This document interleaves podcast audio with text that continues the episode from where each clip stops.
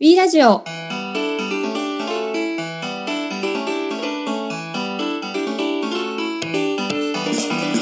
皆さんこんにちは。B-BOX カスタマーサクセスの平木です、コンテンツチームの長瀬です。えーこの B ラジオは組織づくりに向かう皆様を応援する番組です具体的には組織づくりに関するゲストを呼んだり組織づくりのお悩みについてリスナーの皆様のご相談に答えたいと思います、えー今回な7回目ということで、えー長瀬さんよろしくお願いしお願ますいします。今回も、えー働き心地研究所の藤野さんをお迎えしたいと思います。よろしくお願いします。お願いします。なんかね、あの第6回聞いてくれた人は、あのまた引き続きありがとうございますなんですけどね、あの自己紹介がちょっと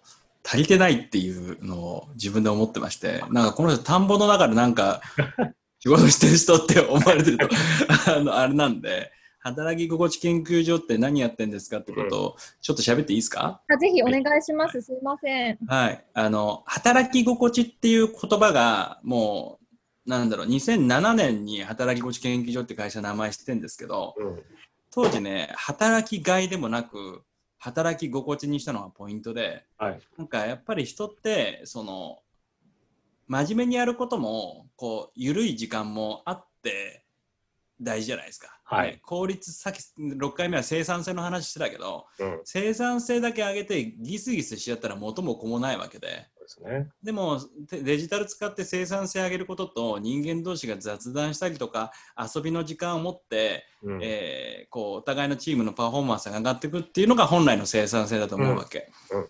だから僕はあの働き心地研究所っていう会社を2007年にしてたわけだけどもともと自分が、まあ、あのいくつかの会社で人事やったりあのコンサルやったり営業やったりとかする中で、うんうんなんか働き心地を良くするのはなんか誰かが良くしてくれるんじゃなくて自分が良くするんだよねっていうことを、まあ、20代で3社辞めてですね気づいたんですよ、これ。どこ行ってもダメだっつってこれ俺の場合は俺だっつって。はい。なんで働き心地研究所っていう会社の名前を作ったわけ。うん。で当時はなんかあの僕愛知県のメーカーとかに営業すると工場の守衛さんとかが、うん。あの働き心地ってよくわかんないから働き蜂研究所の方がいらっしゃいましたとか名前。めっちゃ働く人じゃないですか。ね逆になっちゃうじゃんみたいなねそれウケるっすねとか言って働き心地って何とかって言われてたんだけどうんそれがね、まああの WeBox との出会いって2018年ぐらいかなだったと思うんですけど、ああエンゲージメントっていう概念って働き心地って自分が言ってたのこれだったんだと思ったわけですよ。そうそうでだからまあ WeBox とはなんかちょっとパートナーみたいな感じでなんか一緒にこうやってお仕事させてもらってるんですけどはい。エンゲージメントってまさにそうで会社が上げてくれるものだけじゃないじゃない？うん。うん。ねさっきの第6回でこう言っていたそのセルフマネジメントってエンゲージメント上げる上で非常に大事なんだけど、ねなんでまあ働き心地をみんなで良くしようみたいな感じは僕は多分エンゲージメントで BBOX がやってることと非常にうん合ってるのかなと思ってます。はい。結局何やってるのかよく分かんなかったけど 働き心地の意味は伝わったよね。ずっとでもこの十十何年やられてきていろんな企業さんと接する中での全体的な働き心地ってどう上が良くなってきているのかどどんな？いやそれはねあの本当えー面白い話で。今日なんかあのなんか聞いてる話はテクノロジーに関するお悩みなんでしょ？今日は。そう。ですね。はい。はい。ね、なんで、まあ後で質問と被らない範囲であの喋ると、この10年で明らかにテクノロジーは進化していて、僕がこうやってやって田んぼの真ん中で仕事ができるのはあのちゃんと光ファイバーを届けてくれる人のおかげだしスマホで 4G 回線でどこでも仕事ができるようにアプリ作ってくれてる人のおかげだから、うんなんで Amazon のテクノロジーと届けてくれてる宅急便のドライバーの方の両方のおかげで僕はここで生活できてるわけじゃない？はい。なのでテクノロジーと人のその仕事っていうのがうまくこう組み合わされながら世界っていうのは進化してきたと思っていてそういう意味で言うとなんか多分それぞれの会社の中で働き心地は本当は上がってるはずなんだけど、うんでも一方で求められる仕事の分量っていうのは増えてんだよね。うん。例えばコンビニの仕事を一つ取ってみても僕が大学生の時にバイトしてた時よりも明らかに仕事量増えてて、はい今で言ったらメルカリの対応とかってなんか昔なかったわけよ。はいはいはい。それはその仕事の分量増えてんだけどじゃあ手元の仕事ってあんま変わってないんですよねみたいなことがみんなが苦しんでるところだと思っていて、うん、なるほど。でテクノロジーの進化が本当に自分たちの困りごとというかま毎日の中でのネガティブな負荷いわゆるエンゲージメントが下がるような仕事からうん。十分に解放しきれてないっていうのが、まあ、このやっぱり3、4年ずっと言われてたわけよ。うんうんうんうんでもこのコロナになって、なんかそのみんながリモートワークになった時に、うん。まあ、出社というものから解放されたり、満員電車から解放されたり、うん。ね、して昼寝できるしさ、うん。ね、あの仕事終わったら僕なんかもこうやっては外走りに行けるしさ、はいはい。こういうライフスタイルが上がったことは明らかに働き心地は上がってるんだけど、うん一方でなんか印鑑を押すために満員電車乗んなきゃいけないみたいな、うんあのなかなかのことが残ってる人たちにとってみたらいやいやいやいや藤野さんあなたはいいけどねって感じがあるんだよね。じゃあまあテクノロジーが果たしてある進化したことで便利になった面もあれば不便が残っている部分もあるっていうところで、まあ、今日はそのテクノロジーに関するお悩みということで。とまず1社目の、えーお客様からのお悩みについてお答えいただきたいなと思うんですが、DX という言葉があの非常に流行っていますが、大手企業ではどれだけ実践されていて、実際現場レベルで広がっているのでしょうか？えー浸透へのボトルネックはどこにあると思いますか？という質問をいただいていますが、いかがでしょうか？この方があの大手企業に勤めているという、まあ、前提であの他の大手企業どうなってんだろうなお聞きしたいんだろうなっていうことでちょっとお答えしてきますけど、はいあのね DX っていう言葉が流行るのは、えーその昔っていうかその昔の3年前だけど、うん。AI って言葉が流行ってるのと同じ感じだよね。なるほど。僕はあの、えっと、2015年からその AI みたいなことをまあ勉強しだして2017年の5月だったかな、その2020年人工知能時代僕たちの幸せな働き方って本を出したんですけど、はい。あの時ってあの AI って言葉がもう超ブームでいわゆるバズワードってやつで、なんかみんな AI か AI かって言ってたんだけど、はいその AI 化は目的じゃなくて手段でしょって、うんうんね、その AI 化することを通じて一体何をそのやっていくんだっていうことの目的が抜けてるよねっていうことはまあ言ってたわけ。はい。でその後 AI 化じゃなくて今度 RPA 化ってなって、はいはい。それを広くもう少し総称して DX みたいなうんことをまあ言ってるわけだけど、その DX もこれは手段なわけですよ。はい。例えば仕事をデジタル化するとか、クラウドを入れるとか、RPA で仕事を効率化するとか、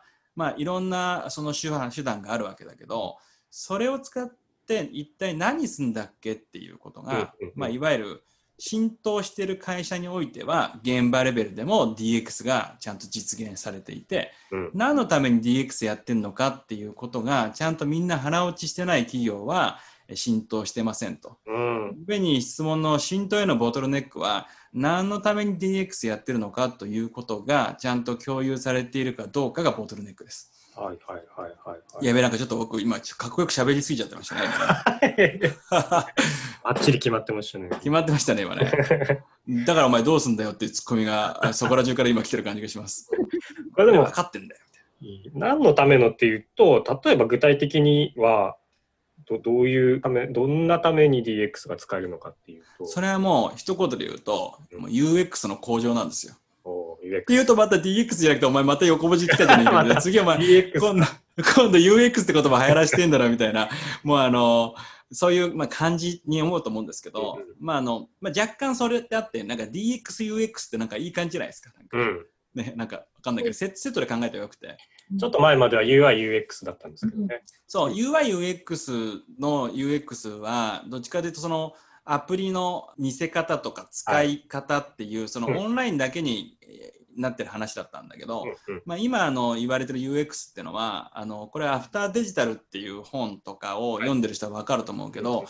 そのデジタルとリアルの融合つまりオンラインとオフラインが融合されてえ本当にえ世界の UX を上げていくというのがあ DX の目的なんだってことを、うんあの著者の藤井さんは言ってるわけよ。うんでそれはあの僕もずっと自分が言い続けてきたことと本当に近しいからもうそのまま今最近あのリスペクトの意味で同じ言葉を言わせてもらってるんだけど、はい目的はあ UX の向上なんですよ。で、はいその UX っていうのが今のところまだそのオンラインの中での話だけっていうふうにみんなが理解してるからこれはある意味片手落ちで、本当はあの僕たち人間ってのはみんな身体を持ってるからね。うんなんかあの身体的なあのエクスペリエンス、まあユーザーエクスペリエンスの X はエクスペリエンスだから、うん。うん身体的なエクスペリエンスが向上される感じになって初めて UX の向上なわけよ。うん。っていうと、えっと、その DX の実装がうまくいってる例で言えば、えーじゃああのククラウドサイン入れてもう印鑑を押さなくて済むようになりましたというのは、あのまさに身体的に僕たちが出社したりとか印鑑をしてもらうための書類を経理に提出するっていうような身体的な負荷がなくなって、かつスピーディーにお客さんに対応ができるというこのサクサク感うんっていうのが体で分かっていくといやクラウドサインやっぱいいよねってなるじゃない。うんうんで、うんこれを書類をペーパーレスにします。だから、クラウドサイン入れますって言うと、なんでだよ、そんなやり方変えたくねえよって、手法論で言っちゃダメなの。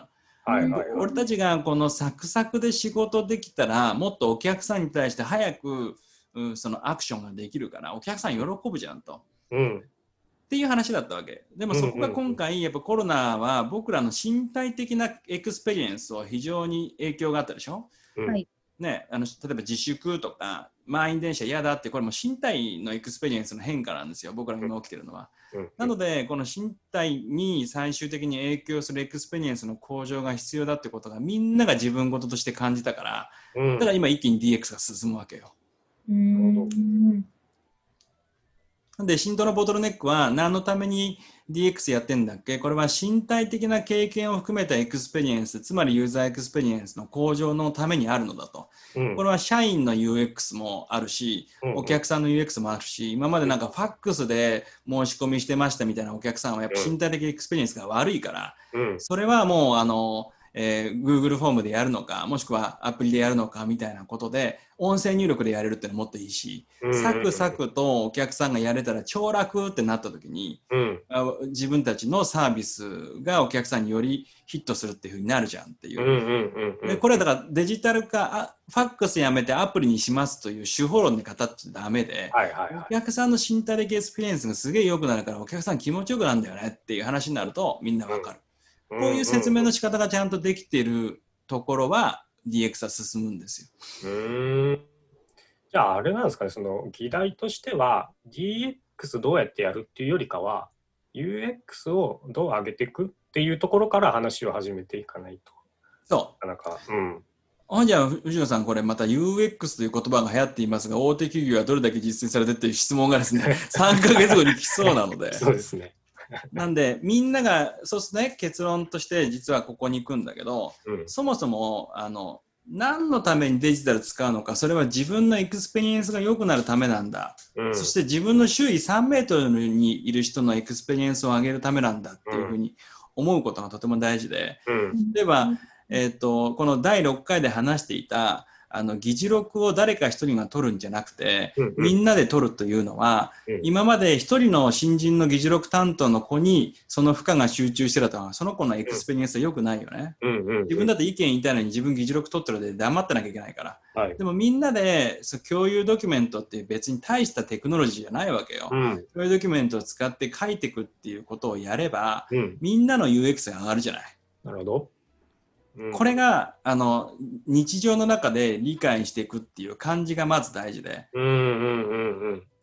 そうするとあのあ今僕たち目の前でもちゃんとテクノロジー活用することによってその僕たちの日常のエクスペリエンスって上がるよねっていううん。共通体験を持ってるチームは、うん。じゃあ今俺たちが提供しているプロダクトとかサービスのユーザーってそのサービスのプロダクトの中身じゃなくてはいはいそのプロセスにおいて例えばんあの僕たちと打ち合わせするとか僕たちに対して何かあの情報を提供しなきゃいけないときにそのプロセスがデジタル化されてないことによって、うんうん悪いエクスペリエンスはないかみたいなことに想像が広がってくるわけよ。うんうんうんそうすると、ああ、お客さんここ絶対不便に感じてるはずですし、エクスペリエンス UX 悪いっすもんみたいな。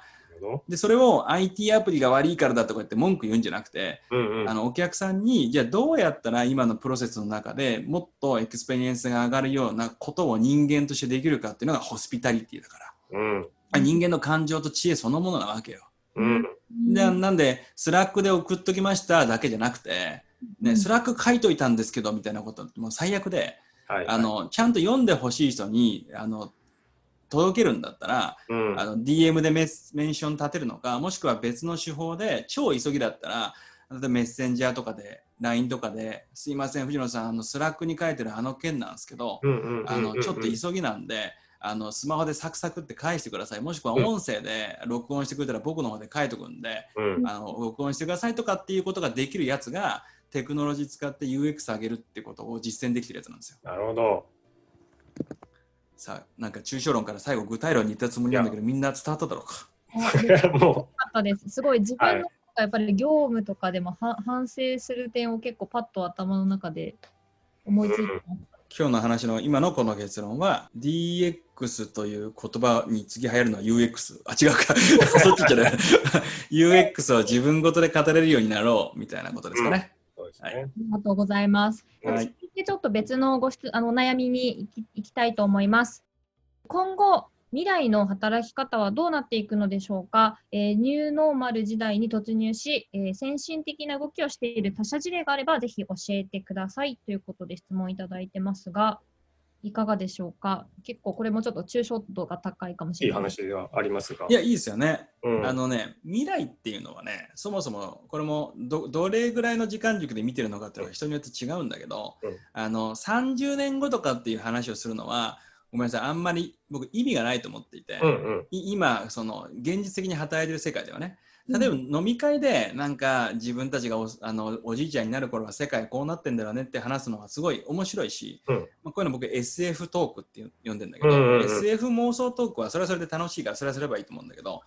多分僕らが今必要な未来っていうのはもう本当に自分の中で想像する世界っていうかうん。もう,、もう実現が見えてる世界を考えなきゃいけなくてうんうんうん。故に未来っていうのはもう今現在進行形で起きてるっていうことを言いたい。なるほど。であなたにとっては想像もつかない未来でももうこの今2020年のこの現在、うんえ他の人はもうそれを実践してるとなったらばそれはあなたにとっては未来でももう今現実だよね。うん。うんなんかちょっとまたかっこいいこと言ってるけど 大丈夫ですか？ですか？でもなんかあの、アフターデジタル2を僕も今ちょうど読んでるとこなんですけど、やっぱあの中国の事例とかを読んでると、うん。隣の国なんだけど、なんかすげえ未来だな、みたいなこととかってすごい感じるんですよね。なんかこう。ね、同じ時間軸なのにね、そなんかパラレルパラレルワールド見てるみたいだよう。ね。そうそうそうそう。うん、だから、この辺の感覚をまず持って、あなたは未来っていうことを想像してくださいってことを言いたいですと。うんうんうん。でご質問の中にそのニューノーマル時代に突入しって話なんだけど、うんいやこのみんながリモートワークでリモートアクセスでそれぞれのとこから入っているみたいなこととか合わないで仕事をするみたいなのを、まあ、どうやら世間ではニューノーマルと言ってるみたいだが、うん。僕にとってみたらあのオーディナリーでありユージュアリーであり、うん。もう今までずっと10年間やってきたことなので、ニューノーマルでも何でもないっていうふうにちょっとなんかマウンティングしてるみたいな言い方になっちゃって申し訳ないけど、まあそう思うわけ。うん。だから、そのそんな中で言うと、今私が現在進行形でこのコロナになってからやったことみたいなことをお話しすると、まあ、このご質問いただいた方にとっては、なるほど、それちょっと実現できる未来だなみたいなことを思うと思うので、ちょっとその話をしますね。うん具体的な話ね。第6回でそのミーティングの準備が大事だって話をしていて、そのアジェンダを事前に準備した共有ドキュメントってことにみんなで書いていこうって話は、まあ僕は昔からやってたわけ。はいそれがさらに今回進化したのは、うんえー、ズームで事前に自分が喋ってるのを録画して送っとくってやつなんですね。ほどういうことかっていうとですね、お客さんでもいいんですし、社内でもいいんだけど、う。えー今日こんこういうことについて喋りたいと。はいはいではい。こういうことについて自分は課題意識を持っているから、だからみんなにこのミーティングを持ったんだよと。うんでちなみに僕の仮説としてはこういうことがあるんだけど、うんまあいつも通り僕はベラベラ喋っちゃうとみんなこっちの方に引っ張られると思うから、うんまあこれはこれであの一回藤野の意見として理解してくれた上で、うんその上でみんながどう思うかってことをマジ自由に書いてきてほしいと。みたいな。なことを、えーじゃあドキュメントをちょっと今使うせ使って画面共有して説明しますみたいな感じでパワポを開いて、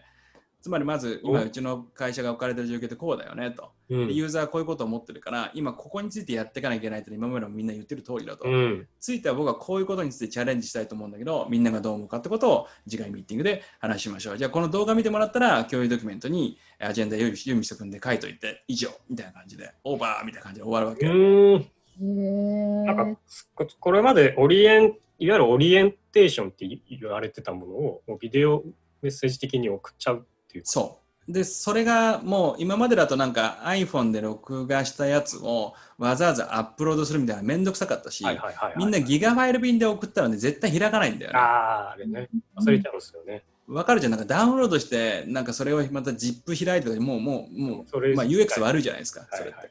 なんで、えっと、ズームってやっぱそこはワンクリックで、で、終わった瞬間に録画がデータが保存されてるから、うん。そいつを例えばクラウドで共有してる人はその、ね、右クリックして共有っていうふうにすれば、うん。あの URL だけをスラックに送ればみんな見れるし、うんうんうん。まあ、社外の人だとしたら一時的にそれを限定公開の YouTube に上げてうんそれを見せるでもいいし、だギガファイルで送るっていうのはね実はあんまいけてないのよ。ねなんでワンクリックで映像がすぐ見れる状態ってことにした方がいいっていうのが、まあ、最近自分がやってみて気づいたことなんだけど、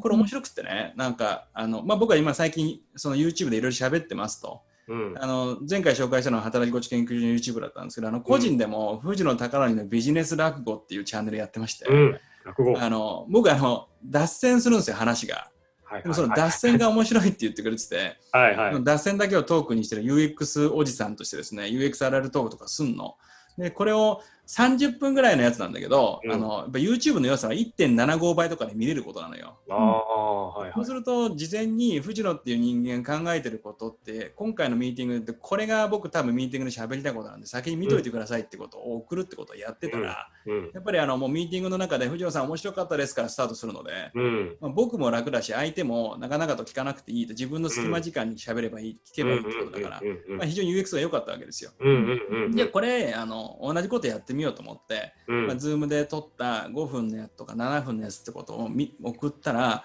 もうあのイメージしできましたって、だからドキュメントだけじゃ伝わらない情報を動画でやるっていうことを最近やってて、うんうんうんうんうん。でこれね、未来で言うと、もうね、多分 Zoom で一緒に喋んなくてもよくて、ビデオメッセージを送り合うことだけ済むかもしれないんだよねや。本当そうですよね。なんか今聞いていて。そうでしょ。で、うんこれをね、僕はね、時間軸をずらした非非同期の打ち合わせって言ってるんですけど、あ我々はリアルタイムにこうやってライブで話すことだけを打ち合わせと呼んでいるが、ーうん非同期の打ち合わせっていうのが動画によってなされると思うんですよね。うんうんうんうんうんうん。それはなんかコロナの時代になんかあのあったじゃん。コロナの時代って今もそうだけど、そのなんかバトンみたいなやつじゃない？動画で歌歌って次のシーンバトン渡しますはいみたいなはいはいはい。あれに近いものだよね、うんうんうんうんうん。それいいですね。なんか、打ち合わせだとその時間の中で考えなきゃいけなかったり、まあ、あとなんかこう相手に合わせたりみたいなの出ちゃいますけど、ビデオのやり取りだと自分のペースで考えたり、まあ喋ったりとかできるし、なんかそれを送り合うみたいなものも、なんかちゃんとか考える時間を取れるっていうのがすごくいいなと思って今聞いていて。そうね、うん。うん考える時間を取れるって本当そうで、なんか僕なんかはあの基本的にですね喋るのが早いっていうふうにラジオ聞いてる人も思うかもしれないけど、僕にとってはこれが今心地いいスピードなんですよ。うんうんうんうんうん。けど聞く側の人が心地いいかどうかわかんないじゃない？うん。でもそれは僕にはコントロールできなくてうん。で僕がその相手のそのコミュニケーションスピードに合わせて喋ることによって僕の思考の回転が悪くなっちゃったりすると実はパフォーマンスが下がってんですよ。うんうんうんうんうんうんね、これ結構面白い話してると思うんだけどこれ身体の話してんのね。はいはいはいはい。身体感覚っていうのは人によってズレがあるから、その身体感覚を同時進行でみんなで共有しようっていうのが今このオンラインミーティングでやってることなんだけど、なんせ僕らはこの目と耳今日のラジオで言って耳だけでこの話聞くというのは、センサーが一つしかないのにうん。情報量が多すぎるのよ。うんうんだからうんデータ処理できないの。はい。故にその前回第6回で言ってたのが可視化しましょうっていうのは、うん。耳の聴覚情報だけじゃなくて、うんうんうん。あの目で入っていく情報を作んないと人は情報処理できないよって話なのよ。でもっと言うと対面の打ち合わせっていうのは同じ照明で同じ温度で同じ匂いみたいなことがあるから、うん。嗅覚と触覚肌感覚みたいなのも今同時進行でき